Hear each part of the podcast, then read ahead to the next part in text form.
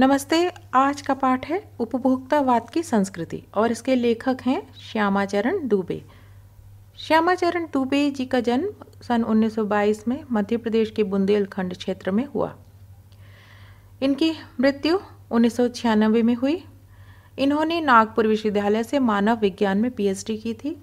वे भारत के अग्रणी समाज वैज्ञानिक भी रहे।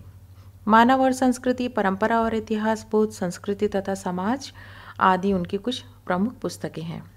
प्रस्तुत पाठ का परिचय हम पढ़ लेते हैं। उपभोक्तावाद की संस्कृति निबंध, विधा में लिखा हुआ लेख है और बाज़ार की गिरफ्त में आ रहे समाज की वास्तविकता को हमें बताता है। लेखक का यह कहना है कि हम विज्ञापन की चमक दमक के कारण ही वस्तुओं के पीछे भाग रहे हैं।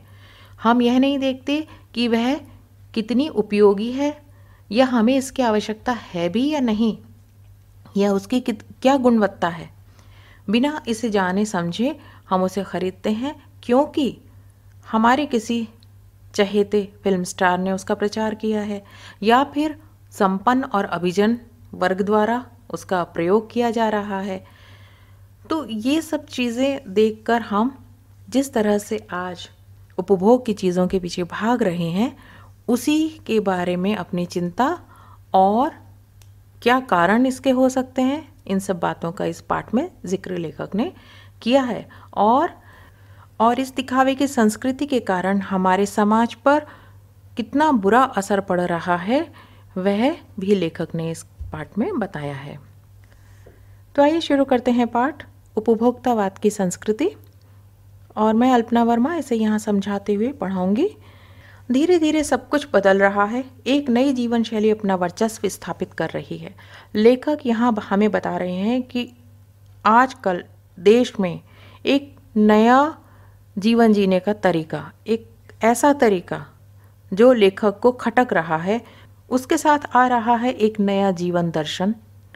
जीवन को जीने की नई फिलॉसफी, नया दर्शन और वह है उपभोक्तावाद का दर्शन। उपभोक्तावाद क्या होता है? उपभोक्तावाद, इंग्लिश में हम इसको कहते हैं कंज्यूमरिज्म तो किसी भी चीज़ को हमें उपयोग करना है, उसका सुख उठाना है, उसका उपभोग करना है तो उसको हम उपभोक्तावाद का हिस्सा मानते हैं। उत्पादन बढ़ाने पर ज़ोर है चारों ओर। हर जगह हम देखते हैं कि नई नई फैक्ट्री खुल रही हैं नए नए बिज़नेस स्थापित हो रहे हैं। यह उत्पादन आपके लिए है आपके भोग के लिए है, आपके सुख के लिए है। सुख की व्याख्या बदल गई है। जो भी चीज़ आज बन रही है, वो आपके सुख के लिए, सुविधा के लिए बन रही है, ऐसा कहा जा रहा है। और सुख क्या है? सुख की व्याख्या को अब हम वास्तविक सुख के रूप में नहीं देख रहे। यह सुख संतुष्टि नहीं देता। यह सुख आपकी सुख की भूख को और बढ़ा रहा है। मुझे और चाहिए और चाहिए और चाहिए।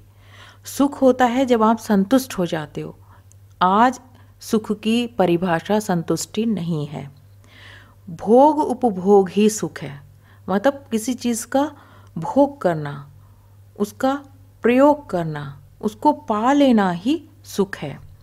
यह सूक्ष्म बदलाव आया है नई स्थिति में। आज जो स्थिति समाज में दिख रही है, यह उसमें एक ऐसा बदलाव आया है जो बहुत ही छोटा बदलाव है, लेकिन लेखक के अनुसार ये बदलाव धीरे धीरे फैल जाएगा और संस्कृति का ऐसा हिस्सा बन जाएगा जो समाज को नुकसान पहुंचाएगा। उत्पाद तो आपके लिए है, पर आप यह भूल जाते हैं। उत्पाद इंग्लिश में हम प्रोडक्ट कहते हैं, जिसे आपके लिए, परंतु आप यह भूल जाते हैं कि जाने अनजाने आज के माहौल में आपका चरित्र भी बदल रहा है और आप उत्पाद को समर्पित होते जा रहे हैं कि हम अपने स्वभाव में बदलाव ला रहे हैं। ऐसा लेखक कह रहा है। क्यों? क्योंकि हम सिर्फ़ प्रोडक्ट को देखते हैं, उत्पाद को देखते हैं, उसकी गुणवत्ता, उसका यूज़ क्या है, उसका उपयोग वास्तव में हमारे लिए है भी या नहीं। लेकिन नहीं, हमें बस वो ख़रीदना है, अपने पास रखना है, हमारे पास ये भी चीज़ होनी चाहिए। विलासिता के सामग्रियों से बाज़ार भरा पड़ा है, जो आपको लुभाने की जी तोड़ कोशिश में निरंतर लगी रहती हैं। ऐसी चीज़ें जो यह दावा करती हैं कि यह आपके सुख के लिए बहुत अधिक ज़रूरी हैं और इस दावे को साबित करने के लिए वे तरह तरह के विज्ञापन आपके सामने लाती हैं और ऐसी चीज़ों की तरफ़ आप आकर्षित होते हैं कि हाँ ये हमें बहुत सुख देने वाली चीज़ें हैं और होती वे सिर्फ़ विलासिता की वस्तुएँ हैं जिनकी हमें सही मायनों में आवश्यकता नहीं है। वह सुख हमें संतुष्टि नहीं दे रहा और वे कह रहे हैं कि ऐसी चीज़ें कहाँ से शुरू हो रही हैं? जब हम अपना दिन शुरू करते हैं तो दैनिक जीवन में काम आने वाली वस्तुओं के उदाहरण अब एक एक करके दे रहे हैं कि हम अपने दिन की शुरुआत टूथपेस्ट करने से करते हैं। तो टूथपेस्ट के ही कितनी तरह के विज्ञापन आप देखेंगे कि कितने तरह के टूथपेस्ट बाज़ार में आ गए हैं। कोई मोती जैसे दांत बना देने वाला टूथपेस्ट है तो कोई मुँह की दुर्गंध हटाने वाला तो कोई मसूड़ों को मज़बूत करने का दावा करता है। और कोई कहता है कि वो पूरी सुरक्षा देता है। इस तरह करके तीन चार पेस्ट जो काम अलग करते हैं तो एक पांचवा आ जाता है, वो कहता है ये सारे गुण एक में है। उसमें जादुई फॉर्मूला है इसका। और कोई इस तरह से अपने टूथपेस्ट को अलग बताता है कि वो बबूल का है या नीम का है, आयुर्वेदिक गुणों से भरपूर है ऋषि मुनियों द्वारा बनाए गए फॉर्मूले से बना हुआ है। तो अब आपके ऊपर है आपके सामने इतनी चीज़ें रखी, इतनी तरह के टूथपेस्ट हो गए हैं कि आपको जो चाहिए वो चुन लें। और आपने पेस्ट खरीद के रख लिया तो अब आप कहेंगे भाई टूथब्रश भी अच्छा होना चाहिए आकार, रंग, बनावट, पहुँच, सफ़ाई की क्षमता से अलग अलग एक से बढ़कर एक टूथब्रश भी मौजूद है। अब ये दो चीज़ें खरीद ली तो बाज़ार कहता है कि आपके पास माउथ वॉश भी होना चाहिए। अब इस तरह से आप एक एक चीज़ का नाम लेते जाएँ तो आपकी लिस्ट बहुत लंबी हो जाएगी। और उन सब चीज़ों को ख़रीदने लगेंगे तो आपके बहुत पैसे खर्च होंगे, बड़ा बिल आएगा। और इस बिल के बड़े होने का एक कारण और है कि आप जो चीज़ सबसे ज़्यादा विज्ञापित की जा रही है, जिसका विज्ञापन आप बार बार देखते हो और ब्रांडेड है कोई चीज़ तो उसको आप खरीदना पसंद करोगे। और वे सभी चीज़ें अक्सर महँगी होती हैं। सौंदर्य प्रसाधन की बात अब कर रहे हैं कि उनकी भीड़ तो चमत्कृत करती है। कि हर महीने उसमें कोई ना कोई नया प्रोडक्ट नया उत्पाद जुड़ जाता है। अब उदाहरण के लिए साबुन देखिए। एक कहेगा कि इसमें हल्की खुशबू है, दूसरा कहेगा ये इसमें बहुत अच्छी तेज़ खुशबू है। एक बोलेगा ये शरीर को ताज़ा रखता है तो तीसरा कहेगा ये पसीने को रोकता है। और उससे अगला कहेगा कि ये तो कीटाणुओं से बचाता है, कीटाणुओं से आपकी रक्षा करता है। और एक साबुन तो यह दावा करता है कि फ़िल्म स्टार्स की खूबसूरती का राज ही यह साबुन है। उनका मनपसंद साबुन, डैश डैश। आपको पता है, मैं नाम नहीं लूँगी यहाँ उसका। अब आगे ये कहते हैं कि अगर सच्चाई का अर्थ समझना चाहते हैं, ऐसा कह के लीजिए एक और साबुन आ जाएगा मार्केट में। इस तरह से उसका विज्ञापन दिया जाता है कि शरीर को पवित्र रखना चाहते हैं तो गंगा जल से बना हुआ साबुन ले लीजिए। स्किन को सॉफ्ट रखना चाहते हैं, नर्म रखना चाहते हैं तो यह लीजिए ये क्रीम ले लीजिए। यह महँगी ज़रूर है, लेकिन आपकी सुंदरता को और बढ़ा देगी। संभ्रांत महिलाओं की ड्रेसिंग टेबल पर जो अमीर हैं एलिट ग्रुप की लेडीज़ हैं, उनकी ड्रेसिंग टेबल पे आप देखिए तीस तीस हज़ार की सौंदर्य सामग्री होती है। और परफ्यूम पेरिस से मंगवाया गया। तो और भी अधिक खर्चा, बताइए। तो ये सारी चीज़ें प्रतिष्ठा के चिन्ह बन गए हैं। समाज में आपका स्तर क्या है, वह बताने का सूचक बन गए हैं। आपकी हैसियत जताते हैं कि आपके पास अगर इस ब्रांड का परफ्यूम है तो आप तो ओहो अच्छा इतने अमीर हो, या आपकी ये आपका ये स्टेटस है। और स्त्रियाँ ही नहीं, पुरुष भी इस दौड़ में पीछे नहीं हैं। पहले उनका काम सिर्फ़ साबुन और तेल में चल जाता था, लेकिन अब आफ्टर शेव आ गए हैं कोलोन आ गए हैं, जो शेव करने के बाद लगाते हैं। और इस सूची में दर्जन दो दर्जन चीज़ें जुड़ गई हैं। तो छोड़िए इस सामग्री को। अब लेखक कह रहे हैं। अब जाने दीजिए ये सब चीज़ें। चलिए। अब जो हम कपड़े पहनते हैं और जो चीज़ें बरतते हैं, इनकी दुनिया में आप देखें तो कपड़े एक से एक डिज़ाइनर के नाम से बिकते हैं, बुटीक खुल गए हैं। और जो फ़ैशन में है, वही चीज़ें सबसे ज़्यादा बिकती हैं और वो महँगी भी होती हैं। और आप अगर उस वर्ष के फ़ैशन के अनुसार कपड़े नहीं खरीदेंगे, नहीं पहनेंगे तो लोग कहेंगे, बड़े शर्म की बात है, आप तो आउट ऑफ़ फ़ैशन हो गए हो। फिर आगे वे एग्ज़ाम्पल दे रहे हैं कि घड़ी पहले समय दिखाती थी। उससे यही काम लेना हो तो चार पाँच सौ रुपये में मिल जाती है। लेकिन भाई, हमें तो अपना स्टेटस दिखाना है, अपनी हैसियत दिखानी है सोसाइटी में। तो आपको दिखावा करना है। दिखावे की संस्कृति है, उपभोक्तावाद की संस्कृति। हैसियत जताने के लिए आप पचास साठ हज़ार से लाख, डेढ़ लाख की घड़ी भी मार्केट से खरीद सकते हैं। अब आगे कहते हैं कि किसी सामान की ज़रूरत हो नहीं हो, लेकिन दूसरे के पास है, ऐसा देख के हम उसको खरीद लेते हैं, चाहे वह हमें ऑपरेट करना आए या ना आए।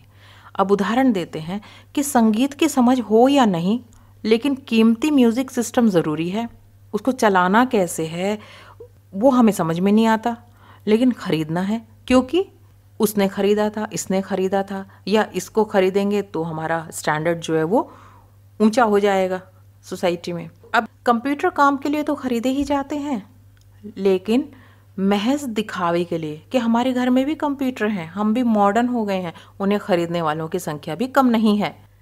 आगे लेखक कह रहे हैं कि पाँच सितारा होटल खाने के लिए तो हैं ही, प्रतिष्ठा सूचक।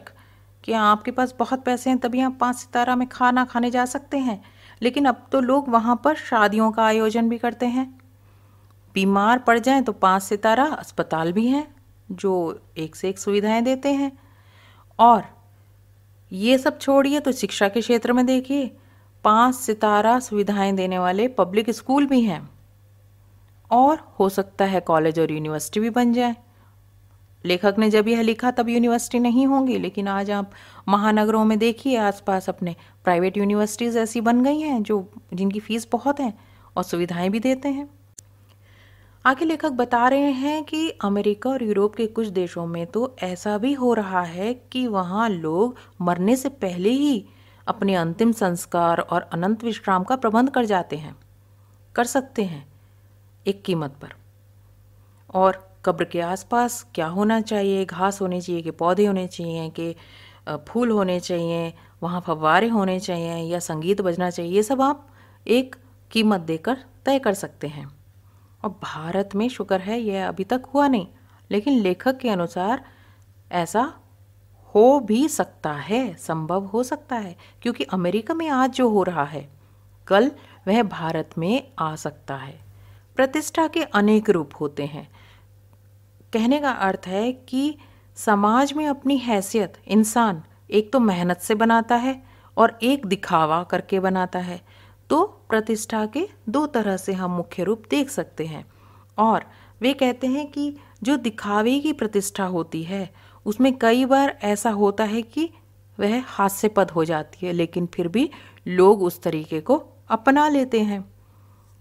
आगे जो लिखा है कि चाहे वे हास्यपद क्यों ना हो, ऐसे तरीके जिनसे लोग हम पर हंसने लग जाएँ, लेकिन कोई परवाह नहीं करता, क्योंकि वह चीज़ बाहर से आई है। अमेरिका में लोग ऐसा करते हैं तो हम भी ऐसा कर रहे हैं।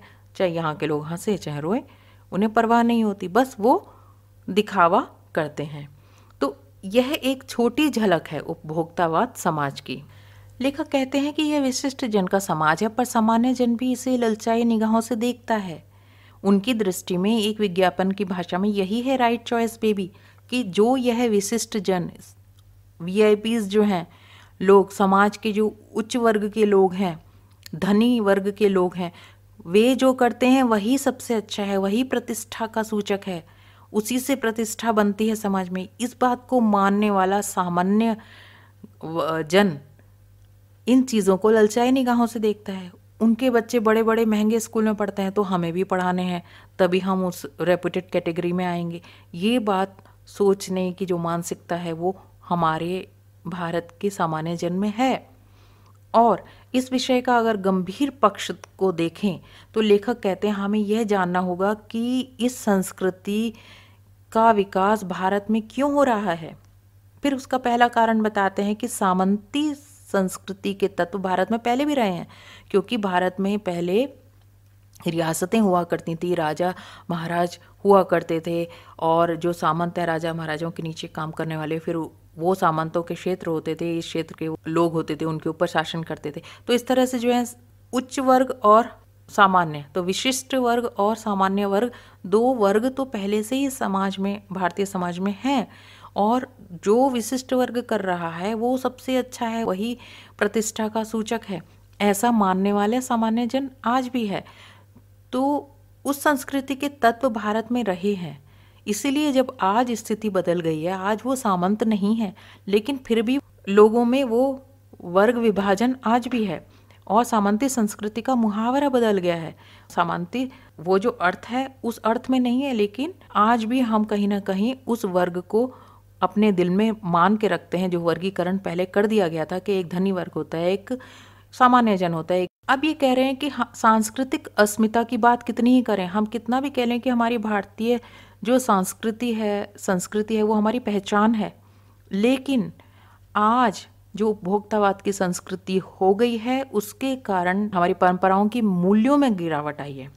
हमारे मूल्य क्या हैं, जो हम व्यवहार करते हैं, जो हम भारतीयों में परस्पर सौहार्द की भावना थी, एक दूसरे के प्रति हम सोचा करते थे, वह अब ख़त्म हो रहा है, कम हो रहा है, आस्थाओं का शरण हुआ है, आस्थाओं का नाश हुआ है।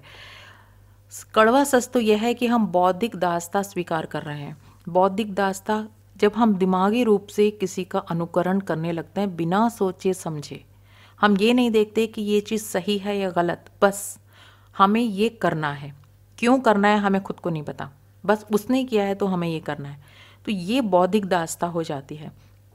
क्योंकि दास जो होता है वो अपने मालिक की हर बात को बिना तर्क के स्वीकार करता है। तो इसी तरह से हम बुद्धि, हमारी बुद्धि जो है वो अपना लॉजिक अपने तर्क नहीं ढूंढती। सिर्फ़ उन्होंने किया तो हम कर रहे हैं। और इसी के कारण हम पश्चिम के सांस्कृतिक उपनिवेश बन रहे हैं। उपनिवेश क्या होता है? जैसे कि पहले, एक एग्ज़ाम्पल मैं देती हूँ कि पहले अंग्रेज़ों ने हम पर शासन किया था, ठीक है? तो अंग्रेज़ लोगों ने हमारे देश को जीता था तो वो हमारी कंट्री में आ गए, हमारे देश में आ गए, भारत पर राज्य करने लगे। तो भारत जो है, उनका उपनिवेश हो गया और वो अंग्रेज़ आए और उन्होंने अपना कल्चर, अपना, अपनी संस्कृति यहाँ, अपने तौर तरीके यहाँ पर फैलाए। तो हम उनके तौर तरीक़ों से प्रभावित होंगे और क्योंकि हम हार गए उनसे तो जो जीता हुआ है, उसकी हर चीज़ हमें सुपीरियर लगेगी ज़्यादा अच्छी लगेगी। और कहीं ना कहीं मानसिक रूप से हम उसके गुलाम भी होते जा, जाते हैं। तो यहाँ ये कह रहे हैं कि हम, अब वो स्थिति तो नहीं है, लेकिन हम बौद्धिक रूप से पश्चिमी तौर तरीक़ों के इतने दास हो गए हैं, उनकी इतना अनुकरण करते हैं कि उनके सांस्कृतिक उपनिवेश बन रहे हैं। भौगोलिक तो नहीं है हम उनके उपनिवेश, लेकिन उनकी संस्कृति को हम इस प्रकार फॉलो कर रहे हैं। उन्होंने हमारी संस्कृति के ऊपर पश्चिमी संस्कृति ने विजय विजय हासिल कर रखी है। और हमारी नई संस्कृति अनुकरण की संस्कृति है। यह उपभोक्तावाद की संस्कृति के हर वो चीज़ जो वो करते हैं, हम उसका अनुकरण करते हैं, अंधा अनुकरण करते हैं। बिना सोचे समझे हम उसको फॉलो वो क्या पहनते हैं, हम वो पहनते हैं, वो क्या खाते हैं, हम वो खाना चाहते हैं, वो किस तरीके से हम हाथ से खाना खाते थे पहले भारतीय संस्कृति में ज़मीन पर बैठ के अब टेबल चेयर और स्पून फोक से खाते हैं। तो इस तरह की कई चीज़ें क्योंकि हम ऐसा लगता है कि पश्चिम वाले हमसे अधिक सुपीरियर हैं, हमसे अधिक बेहतर हैं। आधुनिक हैं। तो आधुनिकता के हमने नए स्टैंडर्ड बना लिए हैं, नए मापदंड बना लिए हैं। हम आधुनिकता के झूठे प्रतिमान प्रतिमान मीन्स स्टैंडर्ड मापदंड बना लिए हैं। और हम सोचते हैं कि पश्चिम ने बहुत तरक्की कर ली है, वो बहुत मॉडर्न है। तो उन्हीं को हमें फॉलो करना है, हम पिछड़े हुए हैं। ये गलत फहमी हम लोग अपने अंदर पाले हुए हैं। और प्रतिष्ठा की अंधी प्रतिस्पर्धा जो अपना है, उसे खोकर, जो हमारी भारतीय संस्कृति है, उसके मूल्य हैं, उन्हें हम भूलते जा रहे हैं, उन्हें खोते जा रहे हैं और छद्म आधुनिकता जो फॉल्स है, जो झूठी है, झूठी आधुनिकता को की गिरफ्त में आते जा रहे हैं। हम सिर्फ़ ये देखते हैं कि हमने ऐसा पहन लिया, या हमने इंग्लिश बोल ली, या हमने फोक स्पून से खाना सीख लिया जीन्स पहन ली तो हम आधुनिक हो गए। लेकिन सोच से हम वही पिछड़े हुए हैं। तो हमें अपनी सोच को वैज्ञानिक बनाना है, अपनी सोच को आधुनिक बनाना है, ना कि सिर्फ़ दिखावे से हम आधुनिक बन जाएँ। इसीलिए छद्म आधुनिकता कहा है, क्योंकि लोग सिर्फ़ दिखावे की संस्कृति को अपनाकर आधुनिक बनने का नाटक करते हैं। संस्कृति को नियंत्रक शक्तियों के क्षीण हो जाने के कारण हम दिग्भ्रमित हो रहे हैं। कहने का अर्थ है कि हमारी अपनी जो वैल्यूज़ हैं हमारे अपने जो मूल्य हैं वे हम पर नियंत्रण नहीं रख पा रहे हैं। हम मानसिक रूप से पश्चिम को आ, का अनुकरण करते हैं पश्चिम को बेहतर मानते हैं और हमारी संस्कृति की जो नियंत्रक शक्तियाँ हैं वो कमज़ोर हो रही हैं कमज़ोर हो चुकी हैं। आज भी मानसिक रूप से हम अंग्रेज़ों के गुलाम हैं। तो वे कह रहे हैं कि हमारी जो संस्कृति है, उसकी नियंत्रक शक्तियाँ कमज़ोर हो गई हैं, इसलिए भी हम दिग्भ्रमित, यानी हम अपना रास्ता भूल गए हैं, हम भुलावे में आ गए हैं। हमारा समाज ही अन्य निर्देशित होता जा रहा है। ऐसा लगता है कि कोई और हमें निर्देश दे रहा है इंस्ट्रक्ट कर रहा है कि यहाँ जाओ तो हम वहाँ चल पड़ते हैं। कोई और हमें बता रहा है कि हमें क्या करना चाहिए। हम अपने दिमाग से सोच नहीं रहे। विज्ञापन और प्रसार के सूक्ष्म तंत्र हमारी मानसिकता को बदल रहे हैं, जो आज विज्ञापन आ रहे हैं। हर जगह हम विज्ञापनों का इतना अधिक हमारी मानसिकता पर असर पड़ रहा है कि हम यह समझ नहीं पाते कि वाकई में जो चीज़ हम खरीद रहे हैं या जो हम कर रहे हैं वो सही है या नहीं है। क्योंकि इस विज्ञापन, इस प्रसार के तंत्र में सम्मोहन शक्ति भी है और वशीकरण। वशीकरण मतलब अपने बस में कर लेते हैं। इस तरह से विज्ञापन दिखाते हैं, इस तरह से चीज़ों का प्रचार किया जाता है कि आदमी वश में आ जाता है। यानी बिना सोचे समझे विज्ञापनों की बात को मानने लगता है। अंततः इस संस्कृति के फैलाव का परिणाम क्या होता है? और बाद में इसका क्या नतीजा होगा? यह गंभीर चिंता का एक विषय है। हमारे सीमित संसाधनों का घोर अपव्यय हो रहा है। हमारे देश में क्या है हमारे संसाधन? जो पानी, खनिज पदार्थ, जो तेल है या कोयला है, जो भी हमारे संसाधन है, वो लिमिटेड हैं, सीमित हैं। और उनका हमें तरीके से सदुपयोग करना चाहिए, परंतु हो क्या रहा है, उसको हम इन चीज़ों में अपव्यय कर रहे हैं, उनकी बर्बादी कर रहे हैं। जीवन की गुणवत्ता आलू के चिप से नहीं सुधरती। दो सौ रुपये का आलू का पैकेट लाएँगे, उसमें पंद्रह बीस चिप्स निकलते हैं, लेकिन उसको खाकर हम अपनी शान दिखाते हैं। हम सोचते हैं हम बहुत प्रतिष्ठित हो गए हैं। समाज में हमारे पास बहुत पैसे, हम पैसे दिखा रहे हैं या हम आलू के चिप्स खाकर अपनी शान दिखा रहे हैं। तो आलू के चिप्स से जीवन की क्वालिटी यानी जीवन में अच्छे मूल्य नहीं आएँगे। ना बहुविज्ञापित शीतल पेयों से। फिजी ड्रिंक्स का, इतने एडवर्टाइजमेंट इतने विज्ञापन आते हैं, ये फ़िल्म स्टार दे रहा है, वो क्रिकेट का खिलाड़ी दे रहा है, जबकि ये नहीं पता कि ये स्वास्थ्य को कितना नुकसान पहुंचाते हैं। और इंटरनेशनल खाना, चाहे वह हमारे स्वास्थ्य को, हमारे देश की जलवायु के अनुसार हो या ना हो, लेकिन हम उसको खाते हैं और अपने आप को आधुनिक बोलते हैं। उसमें पिज़्ज़ा भी है बर्गर भी है, और इसको वे कह रहे हैं कूड़ा खाद्य, यानी जंक फ़ूड है। समाज में वर्गों की दूरी बढ़ रही है। क्यों? क्योंकि दिखावे की संस्कृति में अशांति है, असंतुष्टि है और लोग जो हैं, वो कहीं ना कहीं लोगों में ईर्ष्या भी जन्म लेती है कि अरे, वो इतना कुछ उनके पास है, मेरे पास क्यों नहीं है? और यह अशांति आक्रोश को भी जन्म देती है और दिखावे की यह संस्कृति जैसे जैसे फैलेगी, समाज में अशांति बढ़ेगी कुंठाएँ जन्म लेंगी, असंतुष्टि बढ़ेगी और हमारी जो सांस्कृतिक अस्मिता यानी पहचान है, भारतीय संस्कृति है कि सभी मिलजुल कर रहते हैं, परस्पर सौहार्द से रहते हैं, इसका भी ह्रास हो रहा है यानी उसका भी नुकसान हो रहा है। हम लक्ष्य भ्रम से पीड़ित हैं। हमारी आज की जो पीढ़ी है, आज का जो समाज है, उसे ये नहीं पता कि उसे करना क्या है। वह अपने लक्ष्य से भटक गई है। वह सिर्फ़ लक्ष्य देश के विकास का नहीं सोचती। विकास का जो विराट उद्देश्य है, जो हमारा, हम नागरिकों का लक्ष्य होना चाहिए देश का विकास, उससे हम पीछे हट रहे हैं। बल्कि हम झूठी तुष्टि के तात्कालिक लक्ष्यों का पीछा कर रहे हैं। हम सिर्फ़ ये जो अपने अहम की तुष्टि करते हैं, जो झूठ है इसको अगर हम कोई सामान खरीद लेते हैं, हम कोई महँगी चीज़ खरीद खरीद लेते हैं और उससे हम अपने आप को सोचे कि ये हमारा प्रतिष्ठा का सूचक है या हमारी इससे प्रतिष्ठा हो जाएगी तो ये गलत है। ये एक झूठी प्रतिष्ठा है, जो थोड़ी ही देर के लिए वहाँ पर वहाँ तक रहेगी। जो हम प्रतिष्ठा अपनी मेहनत से कमाते हैं, वह दूर तक रहती है और देर तक रहती है समाज में। उसका मान होता है। लेकिन ये जो प्रतिष्ठा हम कमाना चाह रहे हैं, तात्कालिक लक्ष्य हमारा होता है कि ये आईफोन मार्केट में आया है तो उसको मुझे ख़रीदना है। चाहे उसमें मेरी पूरी सैलरी चली जाए, चाहे उसमें मेरा, मेरे पास उतना है नहीं, मैं किश्तों में ख़रीदूँ, लेकिन मुझे ख़रीदना है। या पचास इंच का टीवी ख़रीदना है, उसके पास है तो मुझे ख़रीदना ये हमारे तात्कालिक लक्ष्य हो गए हैं। हम अपने देश के लिए, समाज के लिए नहीं सोच रहे, सिर्फ़ हम अपने स्वार्थ के लिए सोच रहे हैं और दूसरे से बड़ा दिखने की हमारी जो दिखावे की संस्कृति है, उसको हम अपना रखा है हमने।